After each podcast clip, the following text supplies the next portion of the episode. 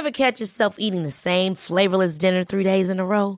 Dreaming of something better? Well, HelloFresh is your guilt free dream come true, baby. It's me, Keke Palmer.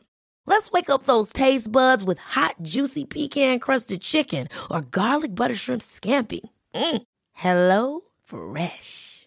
Stop dreaming of all the delicious possibilities and dig in at HelloFresh.com.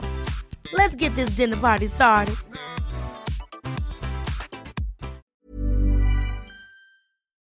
This episode is sponsored by R.W. Knudsen Organic Just Tart Cherry Juice, a welcome addition to anyone's sleep routine. Pace case, if you know me, and you do, Mm-hmm. you know that I'm working all hours of the day, all hours of the night. Mm-hmm. So the sleep that I do get has to be very good sleep. And I'm always looking for ways to up my sleep routine. Sometimes I'll read a book to go to sleep. Sometimes Oh, I'll, and The Bachelor? uh, that book keeps me very awake. It's very engaging. That never puts me to sleep. Mm. I will sometimes just put down my cell phone after a long day of looking at a screen. It's nice to get some time away from the screen. I also will incorporate some R.W. Knudsen organic Just Tart cherry juice. It truly makes you go to sleep a little easier. It's the thing you need to help you drift off into the dreamland. Mm. As more and more people are looking to prioritize sleep, organic Just Tart Cherry is having a moment thanks to Tart Cherry's potential sleep related benefits and potential to aid in muscle recovery when you get those gains like clues. We're seeing this in the viral Sleepy Girl mocktail trend on social media. R.W. Knudsen has a whole lineup of natural juices with zero added sugar, so you can feel good about adding them to your wellness routine. It's all about celebrating those daily wins. Organic Just Tart Cherry Juice is made from tart cherries, which may help you get a better night's sleep because they have natural melatonin. R.W. Knudsen crushes only 100% real ingredients, so you can crush everything you do. Pick up a bottle at your local grocery store today. clues.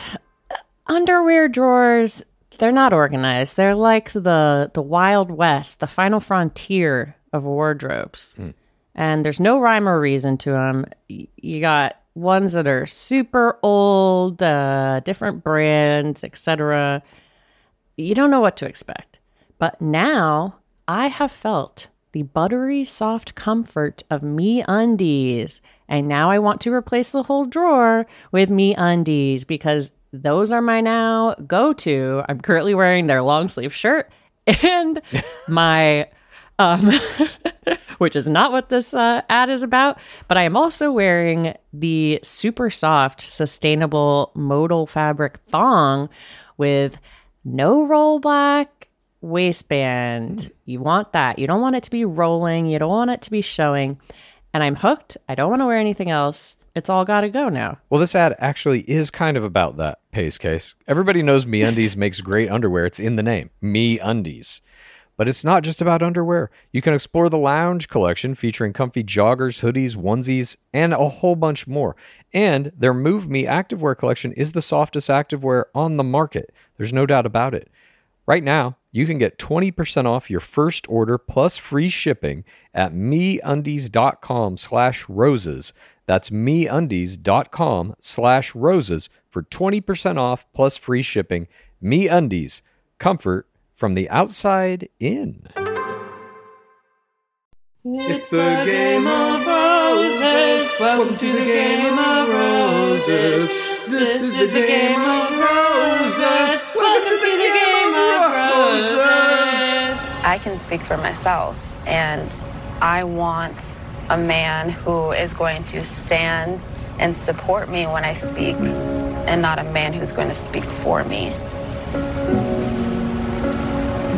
As a female, as a female of color, there's a lot of situations where people speak for me, and my voice isn't heard. I'm empowered when I can speak for myself. I also have to be confident in myself to make decisions for myself. Ultimately, I do feel like we're not necessarily on the same page. I just don't see this relationship progressing, and so I do need to walk through that. Welcome to Game of Roses. This is Pace Case. This is Bachelor Clues. And we have just concluded viewing of episode five, week four of Bachelorette, season 18. Tonight's offering had two one on one dates, a group date. We had our cocktail party. We had a lot of shit going on in tonight's big game. There were some interesting plays. There were some decent plays. There were some terrible fucking Error. Oh my God. just some shit that is not only was it an error, it was like you're doing something you don't even have to be doing. An unforced error. Unforced error. The Yeah. worst kind. I couldn't fucking believe it, but we had an interesting creature or two, and we'll be getting to those as well. So, are you ready to do this pace case? Before we get into any of that, Oh, we have some business to take care of. what do we got? The holidays are coming up, clues. Mm. And you know what that means? Time to gift people some literature. Oh, Don't you I- think? yes, I see where you're going now. Yes. yes. and what better literature than literature that talks about love as a sport? I feel like that's the real spirit of Christmas. That's the real spirit of Thanksgiving. Love is a game. Jesus famously said that, as did the pilgrims. Mm-hmm. They all said that. And therefore, the best book that you can pre-order right now is How to Win the Bachelor by Chad Kultgen and Lizzie Pace.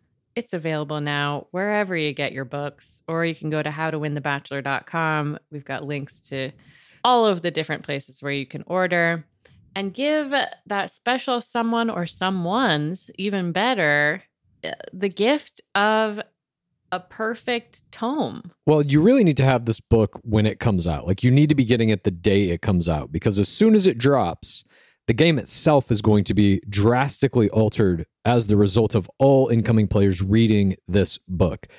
So, that's all I'm going to say. You're going to eventually, if you want to maintain your status as a student of our beloved game, which I think anyone listening to our show views themselves as that, and uh, I feel like I'm a student of the fucking game as well. If you are a student of the game, you're going to have to have this book. It's the only textbook really for the class of The Bachelor, if you will. And it comes out January 18th. You can go to howtowinthebachelor.com and pick it up, enter a couple of contests we have there. And, uh, you know, we're trying to hit a goal. Good job, Clues. Oh, thank you. Thank you, Michelle I'm Young. treating you as a student. that shit, we're going to get to that shit.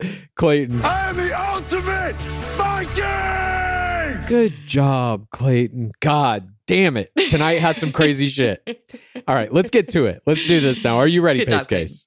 Here we go. This is what we came here to do. And now, Pace Case and Bachelor Clues proudly present analysis of play in this week of our beloved game. This is Game of Roses. Let's go! All right, we open tonight's big game in the same manner that we open all of our big games. We get these little intro packages. Tonight on The Bachelorette, Joe's going to get a one on one date at the Minnesota Twins game. Michelle's happy to be home in Minnesota. We hear that we're halfway through the journey. There's all these special moments. We see the Viking date. We see them doing a fear factor type uh, part of this date where they're eating raw fish. Clayton gets a kiss. Somebody's going to get a glow. Chris S feels like he got the short end of the stick. Martin gets a kiss. Brandon gets some tears. Somebody is taking down the other men with him, we hear someone say. And what we are missing from this promo, and what we are missing ultimately from even the promo that comes at the end of this episode, I'll probably say this again because I won't be able to help myself. We are missing bring her home to us. We are missing Yes. the fence jump. This season is building to nothing. And I think that that is ultimately a huge reason why the ratings are down. The producers have failed to craft any interesting season long narrative through this show. We are just watching people go on one on one dates. Some people get kicked off, some people don't, and we move on. There is no broader thing that we're like, whoa, how did that happen? Or who is she talking about in that clip? Or how, how could this possibly be the final event of the season? Book my flight home. Yes, exactly. Congratulations, you've blown up the Bachelorette. Yes, we don't have any of that here. And I will also mention this as we go through this episode, we're about to get into portion one. There was, in my opinion, a distinct lack of two people in this episode, in tonight's big game Tayshia Adams and Kaitlyn Bristowe. Kaitlyn. They appeared, and we'll get to it, in the very end. The first time you see them is the final rose. they show up to say this is the last rose, and then they show up for uh, Tam Sig, take a moment, say your goodbyes, and that is it. Those are the only moments we see of them. Why is that? I have no idea. Bad producing. That's all it can be. They control Taitlin, the producers. They can make them do whatever they want whenever they want. They are absent from this entire game tonight. So the game doesn't have a feeling of structure. It doesn't have a feeling of producers are controlling it. It's just a bunch of people in Minnesota walking around and going on a couple of dates. The structure of the game component is completely gone. And the idea that all of this is somehow for our entertainment is also completely gone. It was a huge mistake, I thought, by the producers to not include them more. They're there.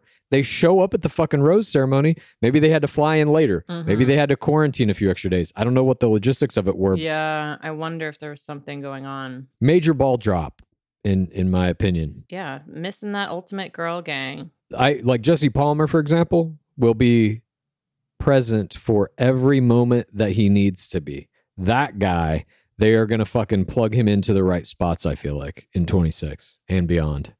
Can you guarantee it? No, I mean, who can guarantee anything? Asteroid could hit Earth tomorrow. Portion one begins. the guys, the guys are getting ready to go to Minneapolis. We see them packing their bags. They're heading to the airport. Martin reminds us that Chris S and Nate had a fight, so we know that's going to be some portion of what is going to happen in tonight's big game. We see a plane taking off. We get a few shots of the guys on the plane, and then we see the city itself, some landmarks, an American flag, and Michelle is walking the streets of Minnesota. She ITMs that her family's here, and this is the place that shaped her life. There's no better way for these guys to get to know her than to bring them to Minnesota. She says it's been hard to have these relationships and not speak with the two people who know her best. Not Kaitlyn. It is her parents. She hugs her mom. Michelle talks about their strong relationship. And she tells her parents the hardest thing is she's having these intense emotions, and normally she can talk to you. Is there any reason why she's not allowed to have phone calls with her parents? No. She tells them that she has 11 guys left. Meanwhile, we see the guys wandering the streets of Minneapolis. Michelle's dad just wants the players left to make her their number one priority. We see the guys running up some stairs. Rodney gives Martin a piggyback ride, and the guys scream to Michelle in the sky. They're not even in their hotel room shouting off the balcony, they're just in a park. This is what I'm talking about bad producing. This shot traditionally is with the remaining guys hanging over the balcony of whatever room they're in in a hotel or the mansion or where, wherever it is when it gets down to this number. And they all scream out into the air or whatever, Michelle or, or whoever the bachelorette is or how happy they are or whatever. Here, they just pile these guys into like a fucking grass filled median in the middle of a street or something. And they're like, ah, just scream it out. We'll get the shot. It's just terribly done. Like no forethought put into this. There's no idea in the producer's mind that it like needs to look good. It has to look a certain way. The presentation of this matters. And it seems like the producer just don't give a fuck here. It was like they forgot to film them entering the hotel room. Or maybe the hotel rooms turned out to be really horrible, so they didn't want to focus on it and do a traditional I Love Cleveland shot. I don't know. But part of the travel round is you're supposed to like hype it up and make it seem like it's this extravagant adventure and they, you know, they've made it to the merge if it were Survivor. But yeah, they just have these random walking shots. I feel like honestly, something has happened in the bubble seasons where the producers in the beginning one, the Tayshia season, hmm fine. They didn't really know what they were doing. It was like they were one of the first shows to go back into production after the pandemic and they had to figure things out. Okay, fine. You get a season to try and figure this out. That season looked like Yeah, shit. One cardboard taxi. exactly. But then you had Matt James season. Similar, it looked a little better. The the location was at least opulent, but the Mhm. way it was presented was equally shitty. And now we had Katie Thurston season after that, equally shitty. And now we've got Michelle Young season, which is really this first one that's kind of a hybrid. They are doing a little bit of travel, but it still is like locked down at resorts and stuff. And it still kind of looks shitty. I don't know why they're having such trouble making not only just the look of it, but like you're saying, the level of enthusiasm that they are not able to drum up in the players shines through this show. It's like if the players aren't enthusiastic about going to Minneapolis or whatever it may be, how the fuck is the audience going to give a shit? We saw women screaming, leaping on beds, screaming that they loved Cleveland. And Minneapolis is a great city. There's even a shot at one point where Michelle Young is walking with some of the guys down the street, I think, if I remember right in this. And she's just kind of like, Yeah, it's pretty nice out here, right? And they're like, Yeah, it's pretty good. That's their attitude. It's not, I love Minneapolis. It's like, Yeah, it's pretty good.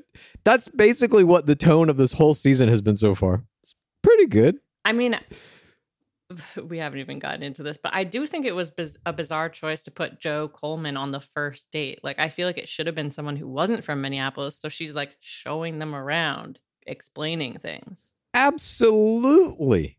And Joe Coleman, you know, we're going to get into his play style. It's an interesting style for sure, and it is effective, but it's not good on camera. He is soft spoken, he is Mm. quiet, and not in a shy style way. Quiet confidence. We know this.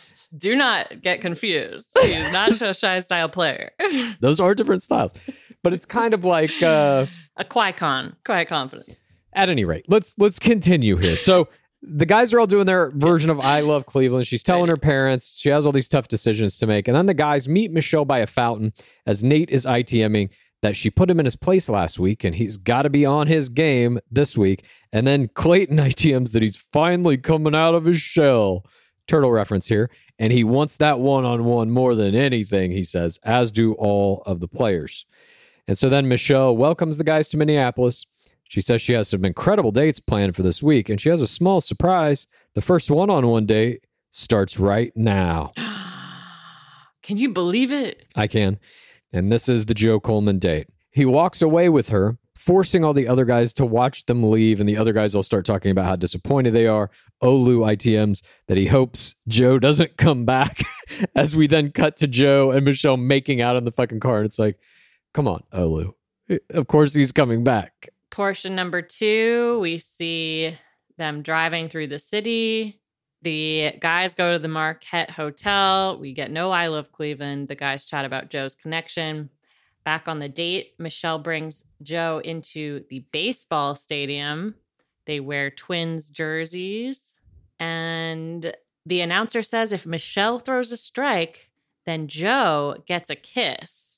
I don't know how that if she agreed to this or not, but she throws what they say is a strike, and Joe gets that kiss. It's not a strike. It's not a strike at all. But this actually, I thought was like a cool date. This is a date that I think it would actually be fun Yeah. to be on to get to throw out the opening pitch in a Major League Baseball game. That is pretty cool. definitely a little less cool.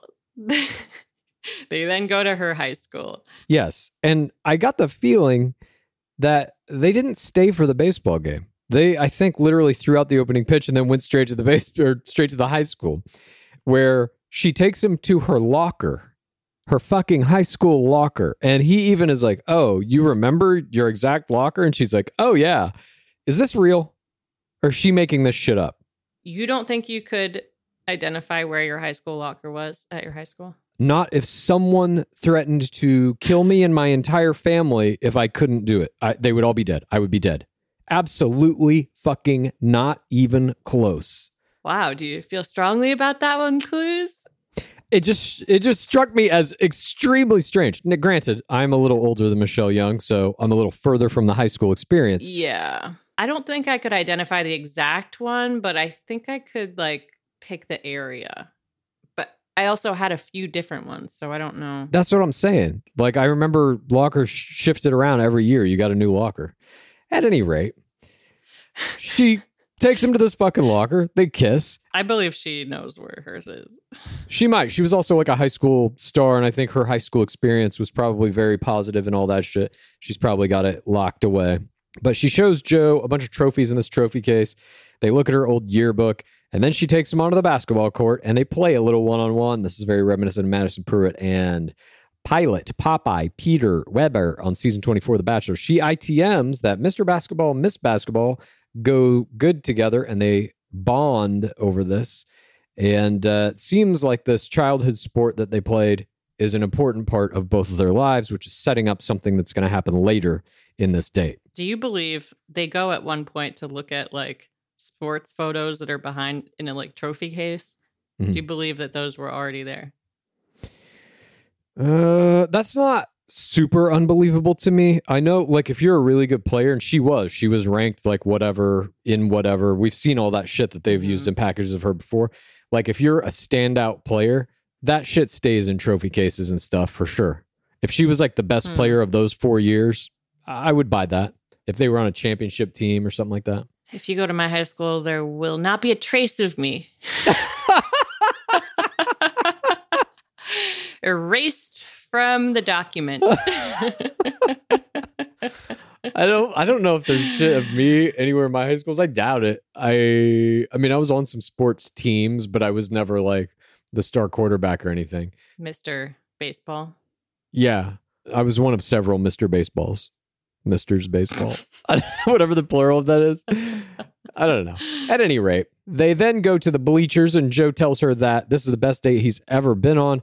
And she says he reminds her a lot of her dad and her brother because he's reserved. He doesn't always express emotions, kind of neutral. And she asks if he's always reserved. And this right here, this is just beautiful what Joe does. This is that. Qui Con. Joe says his dad is reserved and he's only seen his dad cry once or twice. That brought him inward, where he literally says, I built a wall. That is playing a wall. Uh huh. Beautifully done. This is the what I have kind of like considered to be and what we write about in the book.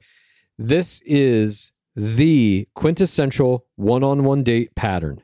You have a great date during the day, and then you have a little moment where you're going to sit down and talk. This can happen on a bleachers in a high school. This can happen on a fucking picnic. This can happen by a waterfall. It can happen in many places, but you're going to get this moment where you have the Mhm. conversation and then you pull back. You're very friendly. You're even showing chemistry play during the day. Then you pull back and you raise a wall right here in this moment. And he does it perfectly, literally using the word wall. He says he's trying to take down this wall and trust people. And this experience is a step in the right direction. He's praising the process. And then she says she has seen the benefits of being able to open up and she appreciates him working toward tearing that wall down. They get a kiss. This was just, I mean, this is exactly how you play the day portion. Literally exactly. It's textbook. Beautifully done here by Joe. Absolutely. I love to see a day wall leading into a night PTC. I do you too. know, it's like your hint of emotional walls, and then you're like, well, what's behind that? Wait until the night portion and you'll find out. But it's also the the table turner, not to be confused with the tabletop, Mm, but the table turner portion of it, where it's like you're having this great day.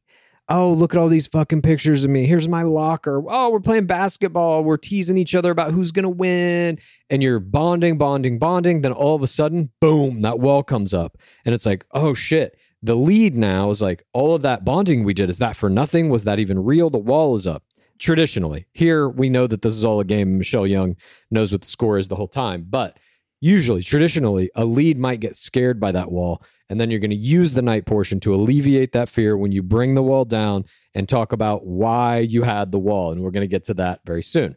But back at the hotel, all the guys are talking about how they want the one on one. Tabletop gets a weird ITM in which he's just talking about what Nate should be doing at this point in the game.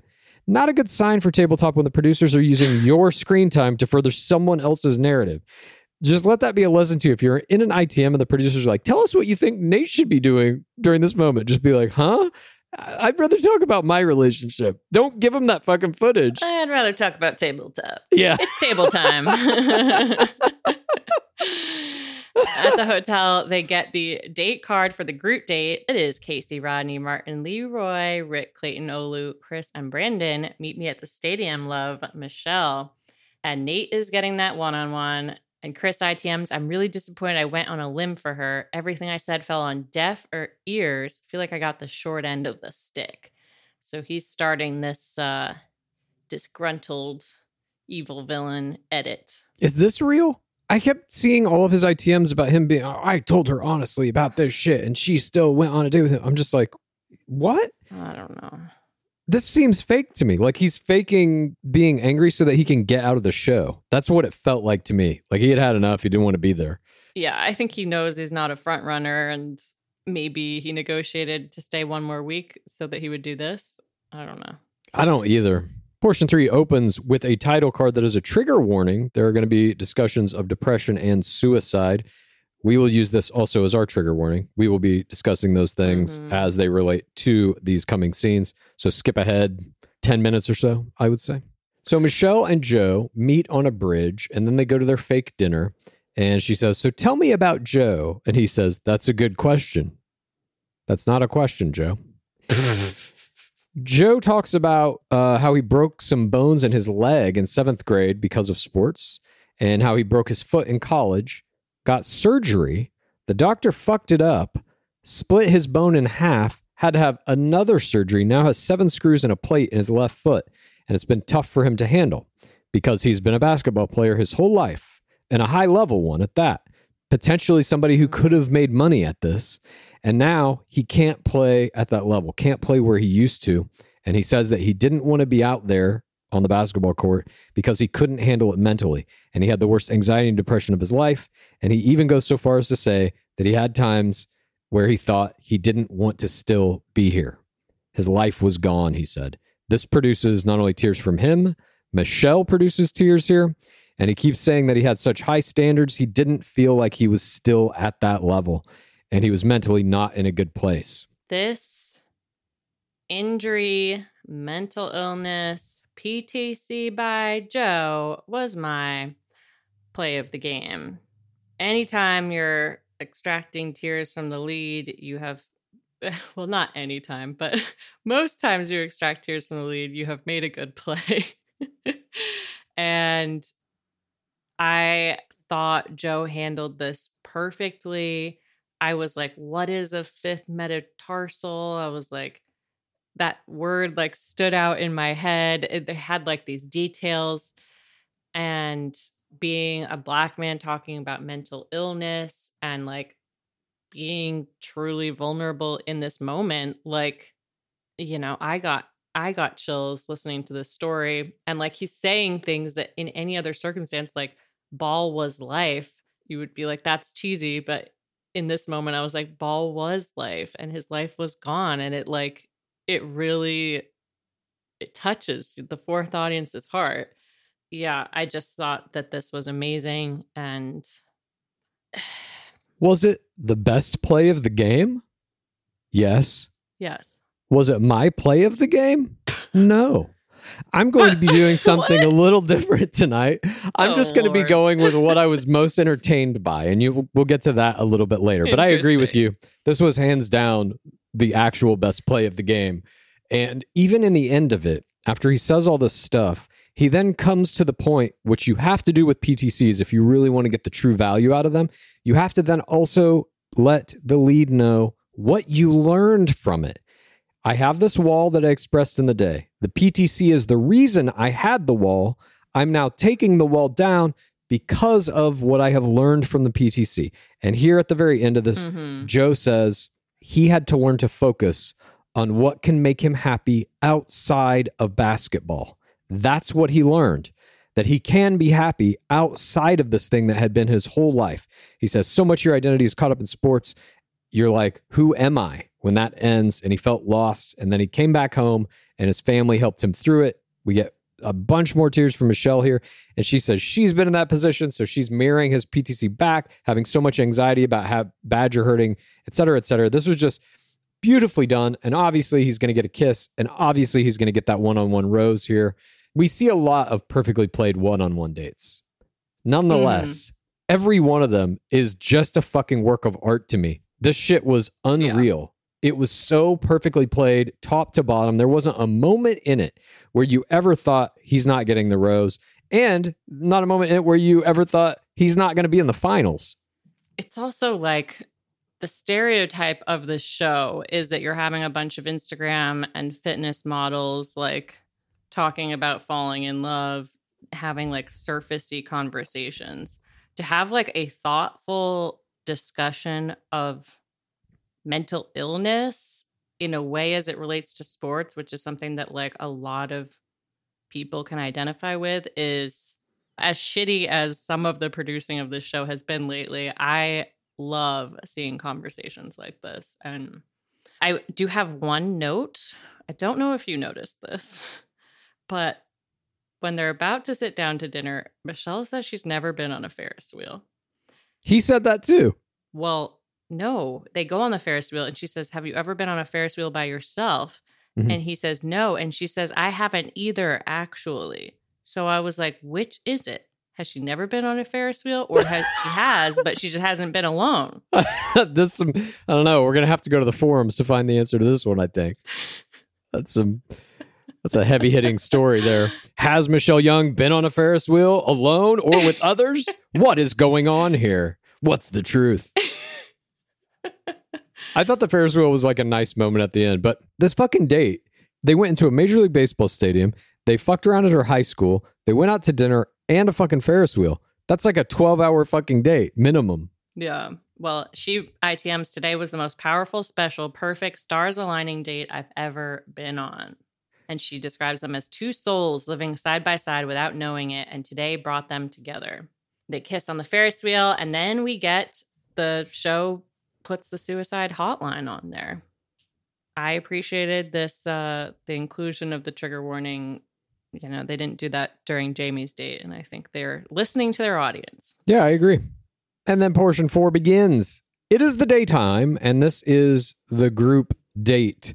Michelle is sitting alone in US Bank Stadium, home of the NFL team, the Minnesota Vikings. As the guys walk up to the stadium for this group date, Clayton is ITMing that he will perform well on a football date for Michelle. You can hear it in his voice. Finally, I'm going to get to do something.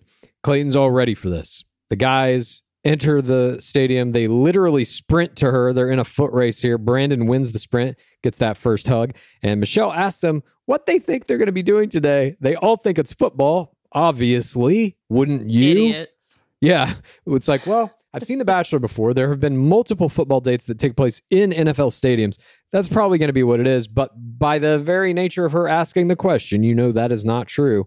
She asked them if they're ready to meet the Vikings. They all think it's the football team, but it's not. Instead, it's three guys Steiner, the crazy Viking, Thorfinn, and Bowley. Okay. I mean, you know what's about to happen. I think everybody listening knows what's about to happen. Steiner, the crazy Viking, was my Jorge, Jorge, Jorge, Jorge Moreno, bystander of the week. Steinar, the crazy Viking, was also my Jorge, Jorge, Jorge, Jorge Moreno, bystander of the week. week. it is rare for me to see a bystander and be completely confused by the nature of their bystanding. Every once in a while, we have somebody like on Bachelor in Paradise. What Snake Lady? Exactly. That's the one I was just about to reference. Yes. Like on Bachelor in Paradise, when she comes out and she's like, I'm going to make you a human churro, then I'm going to put a snake on you. I'm like, wait a minute. What is this person's job? Where did they find this person? What's going on? When these three guys come out, all I'm thinking to myself is like, sorry, where did you find them? Who are they? Do they put on these Viking things as a job? Are they just three extras that you found in Minnesota who look kind of Viking-y? Who are these people? What are they doing? Why are they here? For that reason alone, for the level of confusion that I was given by Steiner and his two Viking henchmen, Of course, Steiner's going to be my fucking Jorge Moreno. Of course. It's also like their mascot is a Viking. They could have put the actual mascot in, but no, they they get this the bootleg version of the mascot, which is Steinar. He makes everyone growl for him and screams that they're weaklings. I love uh, a bystander who contributes to the psychological and emotional torture, of course. I still am just like, why is Ste- like they're now getting into these Viking games and shit, and it's like, but who are you, Steiner? Who are you, Thorfinn? Who are you, Bowley? The crazy Viking. But why do they get to be the arbiters of like who's the best Viking? I don't understand this at all. It's the weirdest shit. Like totally made up, totally bizarre, makes no sense whatsoever. I feel like you don't have this problem when they have like extreme dodgeball. This person is the reading who wins. No, but those are just like announcers or whatever. They don't bring out three guys to be Uh-huh. like, I'm the fucking master of extreme dodgeball. Who? What? Who is that? This is fucking crazy. It's a made up thing. These guys aren't Vikings. There's no Vikings. They, I mean, they did that for the pilot date. Who's the whatever the Maverick? Those guys are in Top Gun. They're actors in a giant studio movie that they're promoting. That makes sense to me, at least. This shit is just like they found three guys who are like department store Santa Clauses to play Vikings, and now they're fucking having guys eat dead fish and shit. It's crazy. They probably were Santas. I think so. That's probably a big overlap. Totally. Anyway, Then we get the most important portion of this game, which is all of the men screaming. Clayton yells, Let's go. Let's go! And then Michelle goes, Good job, Clayton. oh my God. Good job. This moment chilled me to the bone. You can see so many things happening here. There's some guys taking this screaming thing seriously. Some of them, like Brandon's taking it as a mm-hmm. joke. He's having fun with it. Tabletop does some weird ass shit, like really terrifying face play in it, where he's like, you know, it looks like he's really trying to be mean. And then Clayton steps up and is like, I got this. And his whole goal is to be like, I'm going to scream the loudest. Clayton's going to show Miss Young that he can do good screaming. Go. Let's go! And then her reaction to it is not like, oh my God, that's amazing. You're such a good Viking. It's good job, Clayton. He's a fifth grader to her, and she's giving him a fucking gold star on his book report. And he's like fucking into it. He's like, that's right. I showed her I have value. Unfucking real. Good job, Clayton. And then it doesn't stop there. Also, Michelle, by the way, is ITMing. She's still looking for these small moments. And these guys are like, okay, now you have to Uh-huh. yell. Now the next thing is throw a fucking tree stump. And this tree stump throw, this was one of my favorite things that I've ever seen in The Bachelor. Okay.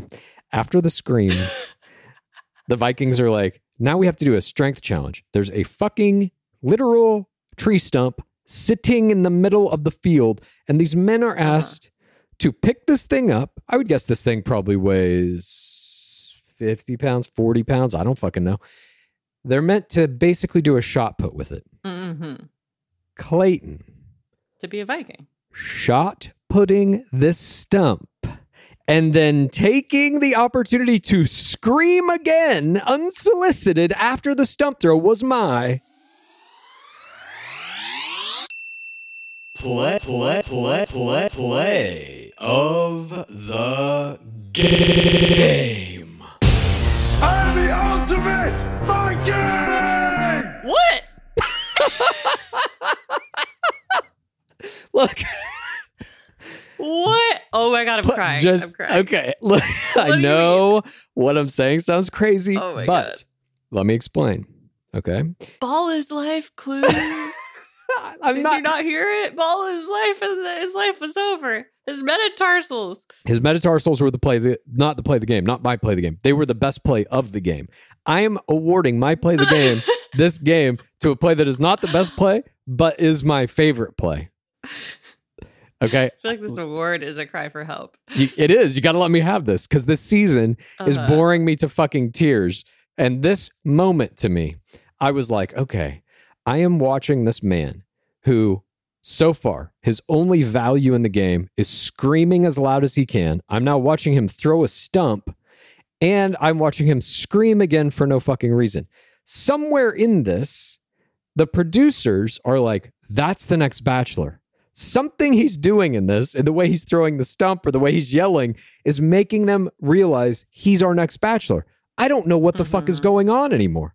So I have to award him at some point with something because whatever game he's playing is a longer game, whether he knows it or not. Nate's not the next bachelor. Joe Coleman's not. So you're like, anything Clayton does is award worthy because he's the next crown. No, I'm I'm saying this is award worthy because I loved it. I rewound it like three or four times when he's like, "Oh," he's throwing this fucking. It's a fucking giant guy throwing a fucking tree stump to find love. It's crazy. Like I fucking love it. That's the shit that I really like about the game is when it's you just see through the fabrication of it. None of this is about her finding love. She doesn't give a fuck about Clayton. Good job, Clayton. There's nothing in her that ever wants to date this man. And that's why I love it. That's the lie of it. That's the sauce, you know? I mean, look, I I found this to be the most entertaining date of this episode for sure. Obviously, not play the game worthy. When we saw some beautiful play by both Joe and Nate, um, but I want you to be happy. So good job, Clues. you did great.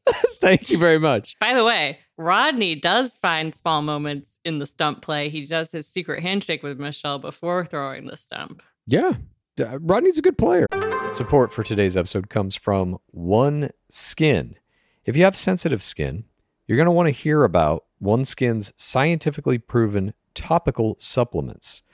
This is face, eye, body, shield, and it can all be used with any of their other products, which are free from over 1,500 chemicals and preservatives that can make skin red, irritated, or itchy. Their products are safe for sensitive skin. It's just one of the reasons they've earned the Skin Safe seal of approval. You got to keep that skin glowing if you want to be keeping up the level of face play that I've got going on. And OneSkin was founded by an all woman team of scientists. Their products are backed by extensive lab and clinical data to validate their efficacy and safety on all skin types. Uh, their topical supplements are the easiest way to keep your skin healthy and hydrated without the harsh ingredients or irritation found in other skincare products often. OneSkin is the world's first skin longevity company. By focusing on the cellular aspects of aging, OneSkin keeps your skin looking and acting younger for longer. Get started today with 15% off using code ROSES at oneskin.co. That's 15% off oneskin.co with code ROSES. After you purchase, they'll ask you where you heard about them. Please support Gore and tell them that we sent you. Have you ever experienced a dry, itchy scalp or ever wondered why your color isn't lasting as long as your hairdresser promised? Well, unfiltered mineral filled water could be the reason why. Did you know hard water is a leading cause of damaged hair and dry, irritated skin? And that about 85% of the United States uses hard water filled with dissolved minerals and added chlorine. That's where Canopy's new filtered shower head comes in. Known for their beauty hacks and reimagined humidifier, Canopy is dermatologist recommended. This unique three stage filtration system greatly reduces contaminants and odors in your shower water. Best of all, the Canopy filtered shower head is hassle free, installation's a breeze, and its unique quick release filter replacement feature allows for seamless filter replacement.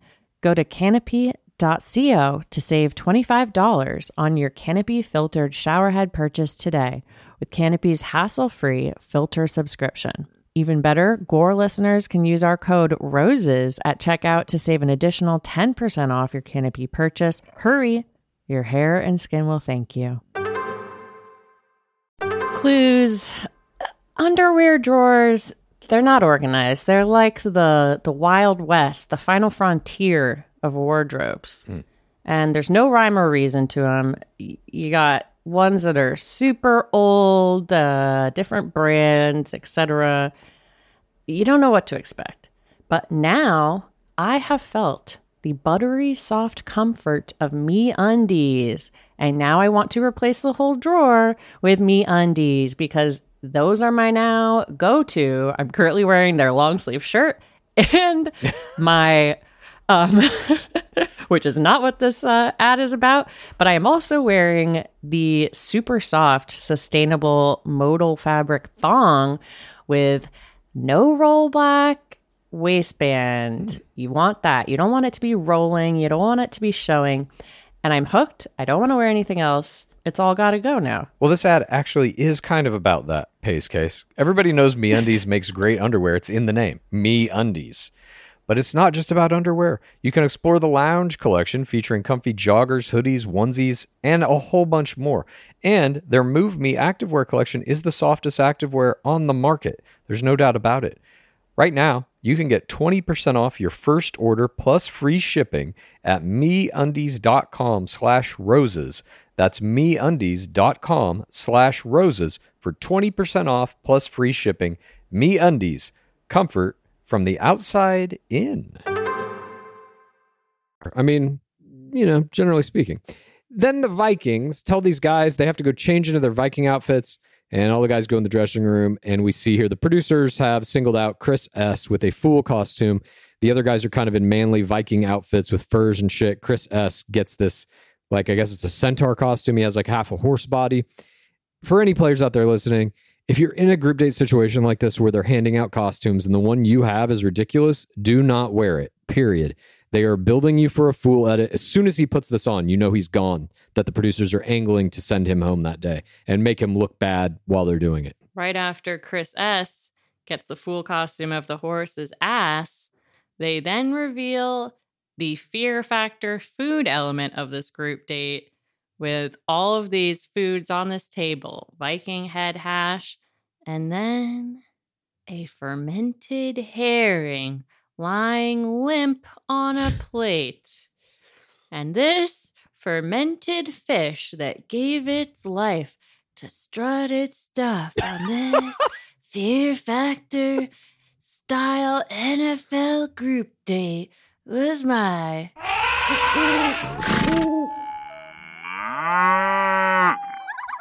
Creature of the week.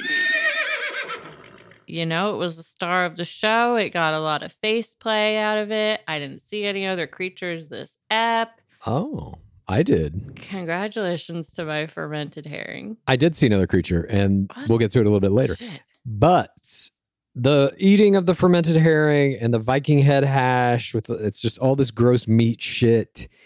There's a move here that nobody used, and I can't believe it. Oh, sorry, I'm vegan, hmm and you're out. You don't have to deal with any of this shit. My take on any of these fear factor type things is never indulge. It's worthless to do so. Hmm.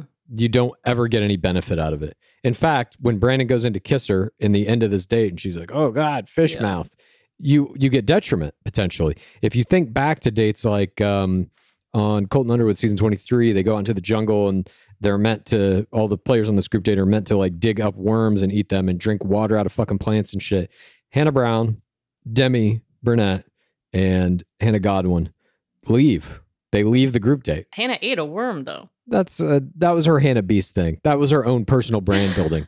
During the course of this group date, they leave the challenge. They don't even look for fucking worms. They go back to the hotel with the producer's help and bring back hamburgers and champagne and save the day. They win that whole fucking game.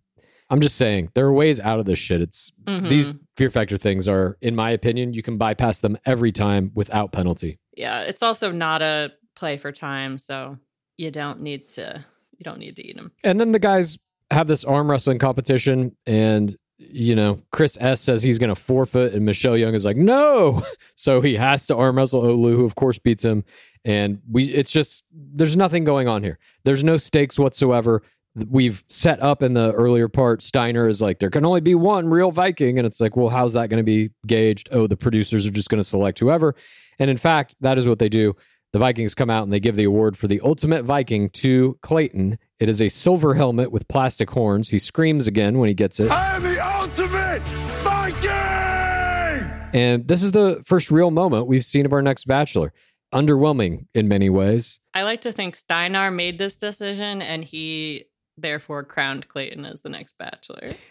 Sure, Steiner, the president of the Viking Association. Like, again, what is any of this? It's all complete bullshit. And now we see that Clayton has this hat on, this helmet that he's wearing. And I don't know at what point in the process the producers realize he's our next bachelor, but I think it might have been right before this because now we're starting to see him get sucked up into this, at least into the edit a lot more. But like he's also winning shit now. And we'll see here as we begin portion five. In the night portion, it's the group date. And the guys are uh, talking with Michelle at the event center called Simple Mansion. And she toasts to the day being special. And she thanks the guys for making the small moments in between eating raw fish and screaming happen. And then we get one on one time with Claytone himself. And he tells her that he was staring up the ceiling all night thinking about showing out on the group date. And he's asking her how she's so confident. And she's like, she's finally seeing the real Clayton coming out. This is all lies. She does not care about Clayton. this is like part of being a lead. And we'll see it come up with with Martin again part of being a lead is that you have to believably sell to the fourth audience that you actually are entertaining the idea of relationships with all of these people simultaneously when the truth is you've already selected who's going to win the game usually by night 1 so all of this is window dressing.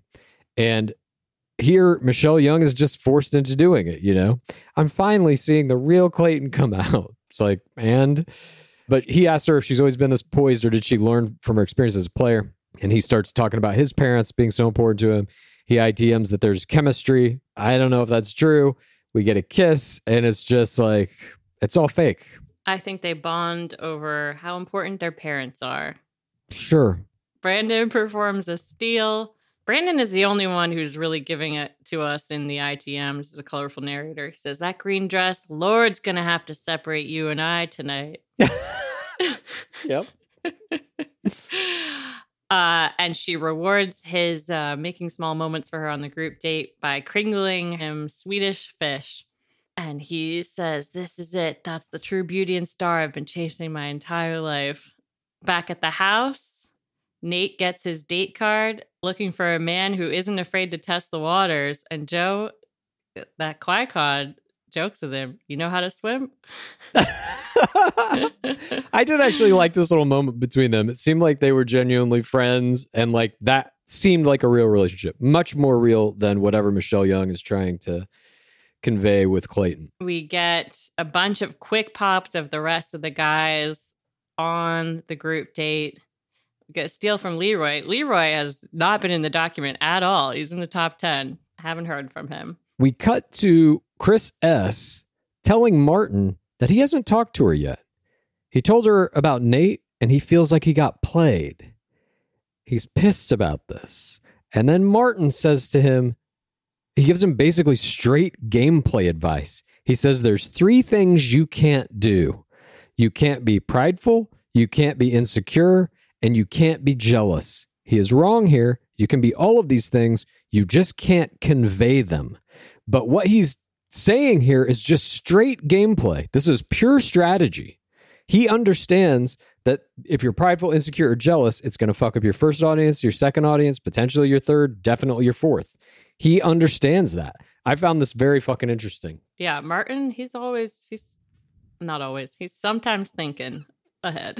I think he's always thinking and trying to strategize. He just, we'll get to it, but he's not always good at it. Uh, Michelle comes back to the group. She says, Are we missing someone? And Chris S comes over. He's been fuming about turtling. And she gives her runner up award to Brandon, promises to never make him eat fermented fish again. And then Gold Star goes to Clayton. Learning about your parents and how similar you were to my parents. Will you accept this group date, Rose? Clayton gets that GDR. Again, he got my play of the game. The GDR is always harder to get than, than the one on one, and he pulled it off here. This, is, of course, is a producer rose. Michelle Young has no stake in any of the players who were there on that group date that night. Her two one on ones this week are the only two guys that will be in the finals. So she's just doing whatever the producers want her to do. Here, Clayton gets the group date rose. This is going to help build his story out as the next bachelor. Brandon says, Chris, do you have something to say? You're smacking your lips. Chris S says, nothing to say to you guys. And Casey ITMs, if you thought he was desperate last week, he's way more desperate this week. Casey giving, he gets so many ITMs and he's just he's not doing it for me in terms of a colorful narrator. Nobody is. They don't have that person on this season. Or if they do, they're not cutting in their shit. Portion six begins. It is the one on one date with Nate Olukoya. Michelle is on a boat. Nate runs down these stairs to a dock and loads love level one. I clearly like her. They kiss. They're at Lake Minnetonka. Michelle says, Today you're going to get your feet wet a little bit. The Minnesota dream is to have a house on Lake Minnetonka. And they go to a place called Lord Fletcher's. And Michelle says, I have something to tell you. This is a one on one, but it's actually going to turn into a group date. Two of her best friends, Tia and Allie, will be joining. Nate gets the coveted early meeting of the friends date. That is generally reserved for frontrunners. And all four of them get on a boat, and the friends start a grillin'. And the friends are students of this game, clearly. They say, We want to make sure you're here for TRR. Is there anyone here you think could be for TWR?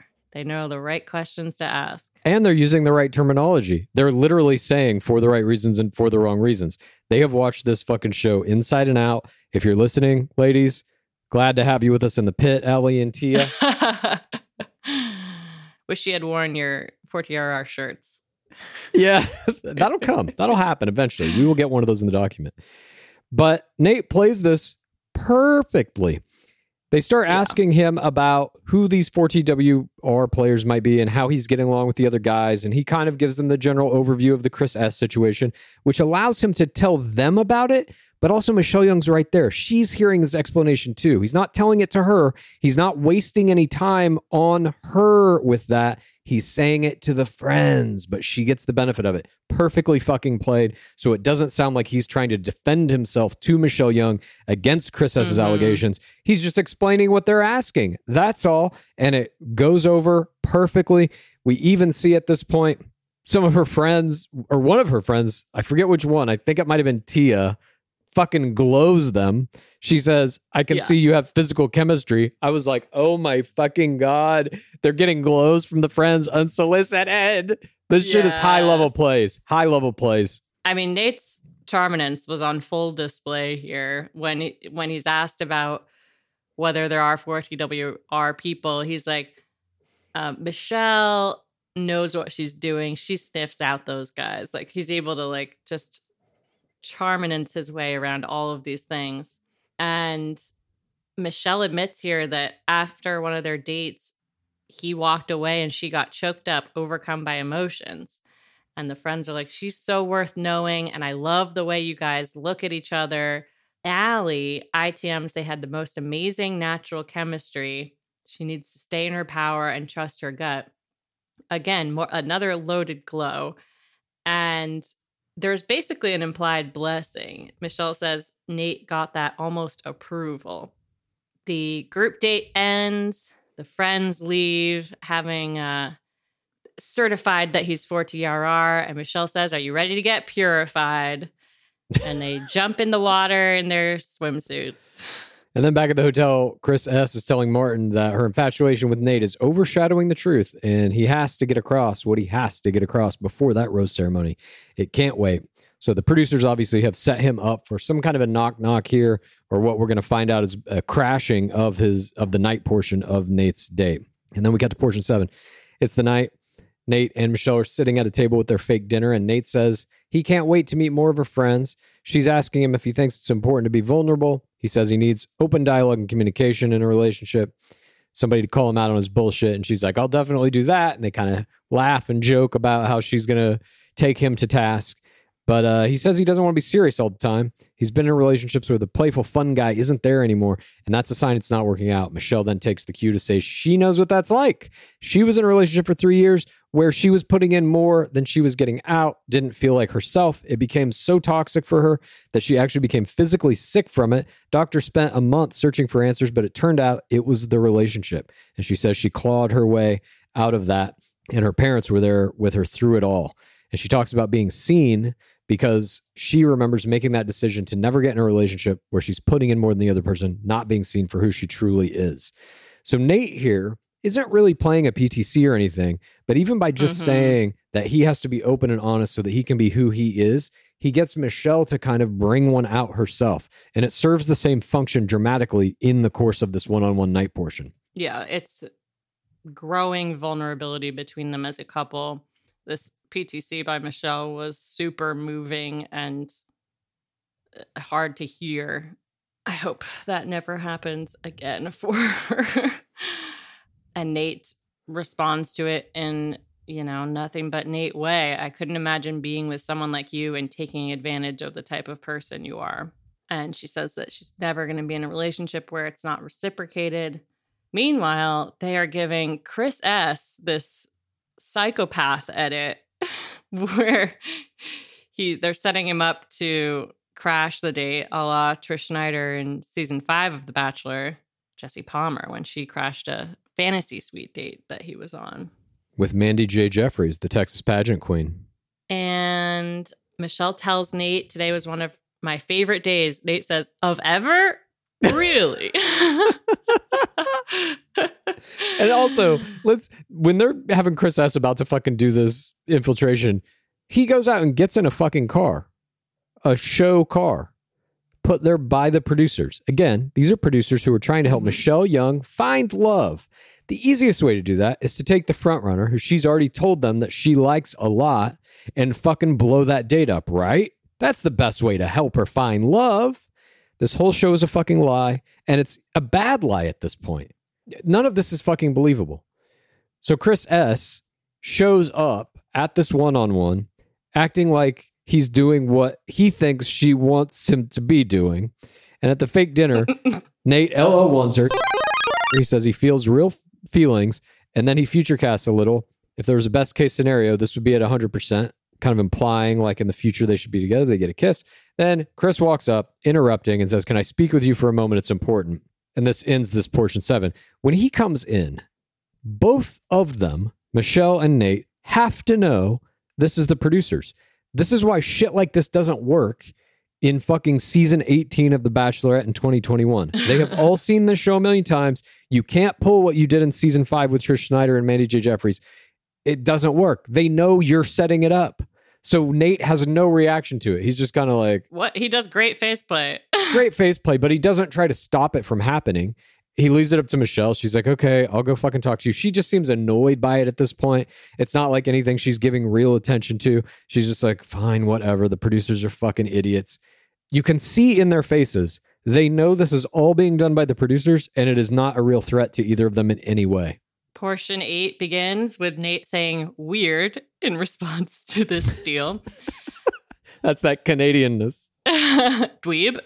Yeah. Fucking weird dweeb. They go outside. Chris S says, I feel really insecure being here. I felt really disappointed last night. I didn't get a chance to speak with you. I felt really played by the whole situation. Michelle's like, played? He's like, I said what I said. You came down and sat next to Nate. Two days later, you're giving him a one on one. What I said had fallen on deaf ears. I came to say that I warned you and don't want you to make the right decision. Nate ITMs that he wasn't expecting anyone to show up, let alone Chris S.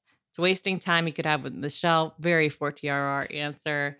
Talks about her interrupting her. in that ITM where he's saying I wasn't expecting anyone to show up, he's literally sitting in a fucking room talking to the producer who brought Chris S there. Saying, I wasn't expecting anyone to show up, you fucking asshole. That's basically what he's implying. He's having a conversation with the person who did this. Mm, he's saying you you freaking dweeb. Sorry. I forgot. Oh, God. Oh, shit. Michelle tells Chris, I was caught off guard with how you approached the situation. You did speak for me. And when you spoke about it to everyone openly, and he says, Well, why'd you put a fake smile on the group date and be fake with me all day if that's what was on your mind? And she says, You talked about the effort and attitude you put in. You didn't have a good attitude. You looked like you wanted to be anywhere but there. He says he felt really foolish. I wonder what made him feel that way, dressing up as the butt of a horse. Michelle oh says, I appreciate you wanting to look out for me, but I can speak for myself. I want a man who's going to stand and support me when I speak, not a man who's going to speak for me. As a female, as a female of color, there's a lot of situations where people speak for me and my voice isn't heard. I'm empowered when I can speak for myself, have to be confident in myself to make decisions. We're not on the same page. don't see this relationship progressing. So I do need to walk you out. Another beautiful, eloquent speech by Michelle. And then she does not walk him out. She walks him to an escalator. And then we get this weird Uh. shot of him going down the escalator and she's up at the top of it like horror movie style. You can just see her head over the top of the fucking escalator watching him go down. He gets no form of an exit speech here.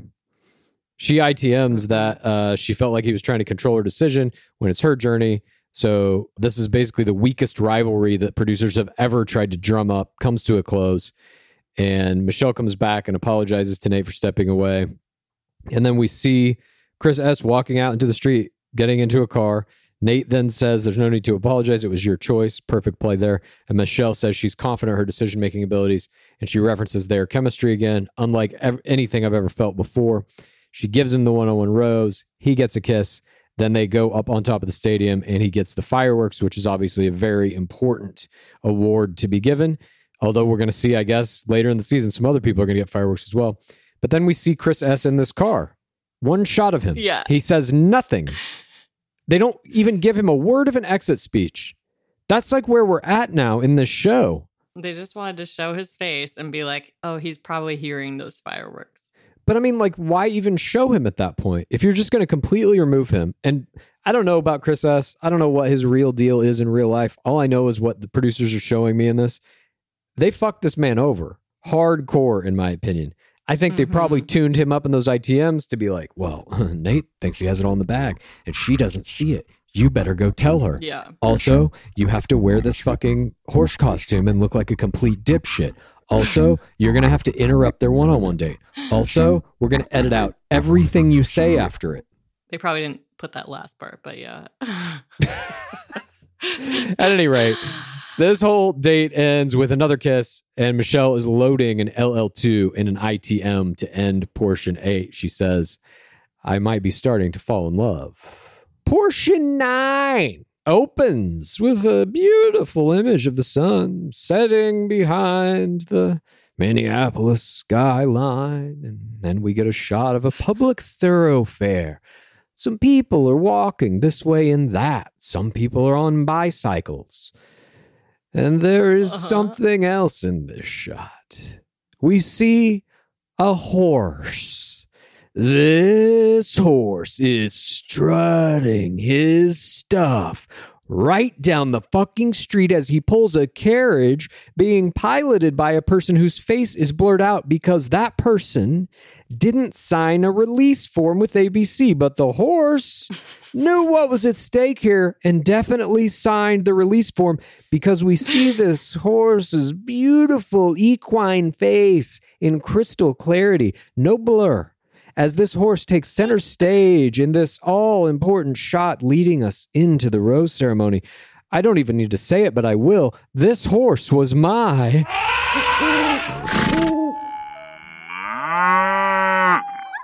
Creature of the week. wow, I didn't even see the source. Oops. It was other than the fish, I think it was the only creature in the in the whole show. In the game tonight. Oh, man, this is like Percy 2.0. Rodney is going hard for his second audience game. Maybe he's worried he's going home. He's like, I gotta maintain these connections for my parasocial game. For He real. says, This is among the greatest group of guys I've ever been around. The top 10 because our connections are so strong. Rodney's whole fucking deal. I mean, we'll, we see him in a minute here again when he gets some one on one time at this cocktail party. This motherfucker is just like loving this entire experience. This is the best thing that's ever happened to him. Yes. Uh, Michelle enters. Casey performs a first responder, giving her that drink. And she tells them that Chris S. wasn't her person. She gets one on one time with Rick, where he does a runway walk for her. She asks, Would you consider moving to Minnesota? Some strong future casting questions. Rick says, I would. It reminds me of home. And they dance to a random piano man, almost my bystander. It was almost mine too. There's also a moment in this where when he's doing the runaway walk and he like turns around and flashes her some kind of a look, and she's like, "Whoa, that's some intense eye contact." And I'm like, "Finally, she's noticing it." This dude does some crazy ass face play, which is not Mhm. necessarily uh charming or funny. It's like to me, at least, sometimes frightening. Soul piercing. Yeah, Soul piercing play- face play. Yeah. Michelle asked him if, if he knew that piano man was going to be there. If that ain't a sign, IDK, what is? And they kiss. And he ITMs, he's all in at this moment. One on one time with Brandon. Michelle kringles him a birthday cake. They kiss. Then we get quick pops one on one time. Oh, Leroy, Casey, Joe, Clayton. Clayton gets a kiss. Michelle brings Rodney onto the roof and she tells him that he has to scream. And they scream, We love Minnesota. It's getting a little I love Cleveland here. Yeah. And Rodney says, I'm so blessed to be in a beautiful city on a beautiful night with a beautiful woman. Didn't say beautiful top 10 guys. Cut them out of this one. Thank you so much. And they kiss. And then we get some one on one time um, with that frosted tip back flipper, Martin. Oh. And this this was a hard one to watch for me. Martin asked her about hearing her give compliments basically to other people and, and using similar compliments. And he kind of is questioning if these are real. And she goes, Do you think I'm blowing smoke up your ass? And he's like, No, no, no. But she is, obviously. Like he essentially is seeing a truth here that her telling all these different guys, Oh, I'm just seeing where the relationship's going with you. All of that is lies, except for, I believe, Nate and Joe. So he's kind of calling her out on it, which is a mistake. You also have to uphold the lie if you're a player in the game. All leads must do this, all players must do this. So Martin then begins digging the hole even deeper by saying that all the girls in Miami are high maintenance and he's glad she's not. This again is from a man who has bleached tips. Michelle then asks him what makes a girl high maintenance, and you're done. There is no good answer to this. You have laid a trap, walked into it, sprung it yourself, and now she's just watching you try to get it off your fucking ankle. He's totally fucked himself. He goes, uh, I mean, I guess it's a woman who expects a guy, someone to do everything for them. Just because a man is a man, he shouldn't have to do everything. And it's actually takes away the power from the females, he says. And it's just oh my god it's it's just watching like a small fire erupt and fucking take down a whole house or something you're just like oh god what are you doing every word he says is worse than the next I I mean, I thought he was done for with this. I, anytime you're invoking the term females, it ain't good. i know and Martin generally referring to the girls in Miami as very high maintenance was my error, error, error, error of the game. Just a train wreck, absolute train wreck, especially for a man I had put in my final four. I'm embarrassed to admit it. this entire conversation was my Error, error, error, error of the game.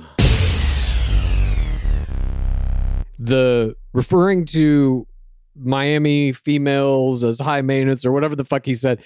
That was only kind of the beginning of this. He just keeps shoveling it because at a certain point, she's like, Well, wait a minute. You didn't actually answer my fucking question. She's like, What's the difference between a man and a woman being high maintenance? And he goes, Usually a man doesn't go into a relationship saying, You're going to take care of him. And she fucking literally Oh, laughs God. out loud at this motherfucker. It's just, he compounded this so badly. And none of it ever had to happen. None of it ever had to be said. He did all of this unsolicited, just started talking about high maintenance Miami women. Like, what the fuck, dude? Just terrible, terrible gameplay. And you can see as he's doing it, he even knows it's wrong and he just can't stop. Oh, it was hard to fucking watch. I'm sorry for you, Martin. This was a rough one. it it is so bad and she keeps having to repeat the question of like what makes them high maintenance and you know like and he knows he's dug himself into it. But he then tells the other guys that he shit talked the Miami girls. Olu ITMs that he's very two faced. Olu's new enemy. Fucking Olu. Always looking for that enemy. Oh, by the way, Martin at the end of that conversation was like, men shouldn't, and I don't think a woman should expect someone to take care of them. And that's why I decided to come on the show because you're different. And I was like, oh, that was such a like Yeah. cringe phrase for me. Like, all my exes, they were crazy bitches, high maintenance Miami chicks. But you, Michelle, Yeah. you look like you have a low standard for how men are going to treat you. I love that I'm not going to have to do shit. Yeah. yeah, he totally fucking botched this. Just dropped the ball and then kicked it into the fucking sewer.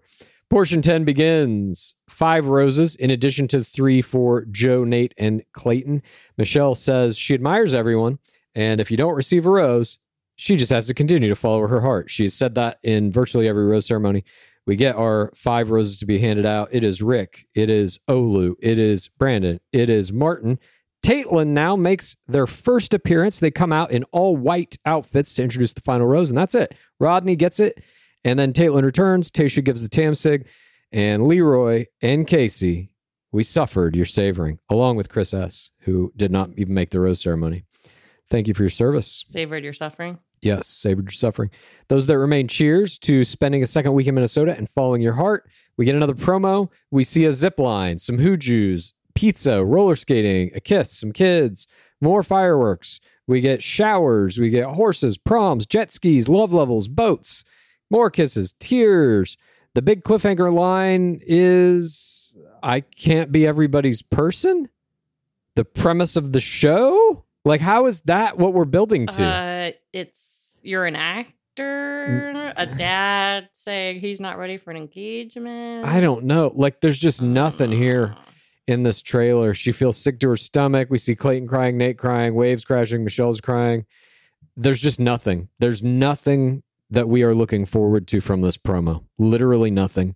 This is one of the worst produced seasons I think that has ever been made in the history of the game. Even the bubble seasons at least had. I mean, do you remember in fucking season 16 of Bachelorette when it was like they they have to bring in another bachelorette? That was hmm one of the most dramatic seasons of all time. And it was the first bubble season. There was shit happening in that that was just beyond anything you could have imagined. And granted, it had certain negative effects on the overall game as well. I'm not saying it was a great season, but it at the very least had some high fucking drama. hmm Even Katie's season, Claire blew up the Bachelorette. Claire blew up the Bachelor, Matt James season came with it a whole host of historic things, but obviously some crazy fucking drama in that. But even without the scandal, you had things like Rachel Kirkconnell skydiving accident. You had the Mhm. ATV flipping over. Things that they can at least cut to to make us be like, fuck, I have to know what happened there. None of that here. Fucking zero. You would like uh, an injury. I would like anything that makes me want to keep watching at this point.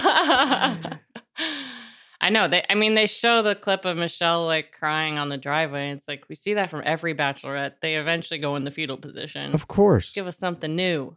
Yeah. Roll around as you cry on the driveway. Put a new twist on it. Well, we then get a tag of Olu sharing a spicy African dish with Michelle. She eats it and demands milk because it's too spicy. And that is this week's midseason game here. We're still in that regular season. Hometowns are coming up in a few short weeks, though, so we are approaching the playoffs. Maybe something more interesting will happen. But we got through this one. Who was your MVP? Good job, Clues. Thanks. Got through it. For his wall play, for his PTC, for his producing tears, for his extraction of tears. Joe Coleman was my M M M M V P. Hmm. I had a different selection, you see. Okay, is it Chris S? Clayton Echard was my. M M M M M V P. I'm the ultimate Viking! This might just start happening for me, where he becomes my MVP every game because I You're a company man. You're dousing yourself in the sauce. Uh, exactly. I'm looking at a different kind of game here now, one that I've never had the ability to look at before. Because prior to this, The Bachelor's wouldn't be announced. I mean, he's still not officially announced, but whatever. We all know he's Bachelor 26. We've never known that before, seeing it through a whole season. And so Mhm. now I'm really looking at like, what is he doing to get that selection? And I don't know. Was it the log throw? That's it was my personal favorite play. Was it the scream? That's all he did. How is he becoming fucking bachelor? I don't know, but I have to award it because whatever he's fucking doing worked. He beat everyone in this game. He beat everyone in this game. He beat Nate. He beat Joel Coleman. Joe Coleman. Joel Coleman, I said. he beat Joe Coleman. He beat Joel Coleman. He beat Joel Coleman. Joel Coleman. Okay, I think you're forgetting about some of his other plays. You got Teacher Stick. You got Yeah. the Clayton rotation. Yep. You got That's about it. I'm not forgetting any of his fucking plays. I'm just saying the crown is the highest honor in the entirety of the game. If you can become lead, that is like the most difficult thing to do. He fucking did it Mhm. somehow. I'm Yeah. still in awe of it. And tonight I'm giving him an honorary MVP because I'm like, he's got to be doing something at a fundamental level that is just outstanding that I'm I can't see it. It's not in the edit. hmm I like the the unhinging of clues that is coming with this mid season uh mid season play. Let's go. Let's go! Thank you, everyone, for joining us for this breakdown of our Bachelorette season 18, episode five. That's week four. We will be back in 48 short hours to give you this week in Bachelor Nation, where we will break down all the best news pieces, all the best parasocial plays. Got some screams from the pit. Kaitlyn Bristowe hit two million. That will definitely be in the news. Go. oh, I thought you were just making some noise, like oh. I thought you were just doing some weird thing that I didn't understand. Yes, we will be talking about Kaitlyn Bristowe. We will be talking about a wide variety of other things. Ben Higgins' wedding took place this past weekend. We'll be covering that. So please join us for that in two days. And thank you for joining us for this breakdown of tonight's big game. Before we go, as always, what is that dwab at? It has been 7,177 days without an Asian bachelor. Praise be our beloved game. Please rate this podcast. Please review this podcast. Please get a friend to listen to us and then please rate this podcast. Please review this podcast. Please get a friend to listen to us and then please rate this podcast. Please review this podcast. Please get a friend to listen to us and then Have you ever experienced a dry, itchy scalp or ever wondered why your color isn't lasting as long as your hairdresser promised? Well, unfiltered mineral filled water could be the reason why. Did you know hard water is a leading cause of damaged hair and dry, irritated skin? And that about 85% of the United States uses hard water filled with dissolved minerals and added chlorine. That's where Canopy's new filtered shower head comes in. Known for their beauty hacks and reimagined humidifier, Canopy is dermatologist recommended. This unique three stage filtration system greatly reduces contaminants and odors in your shower water. Best of all, the Canopy filtered shower head is hassle free, installation's a breeze, and its unique quick release filter replacement feature allows for seamless filter replacement.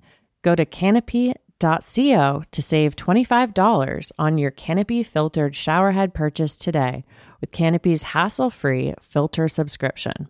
Even better, Gore listeners can use our code ROSES at checkout to save an additional 10% off your canopy purchase. Hurry, your hair and skin will thank you.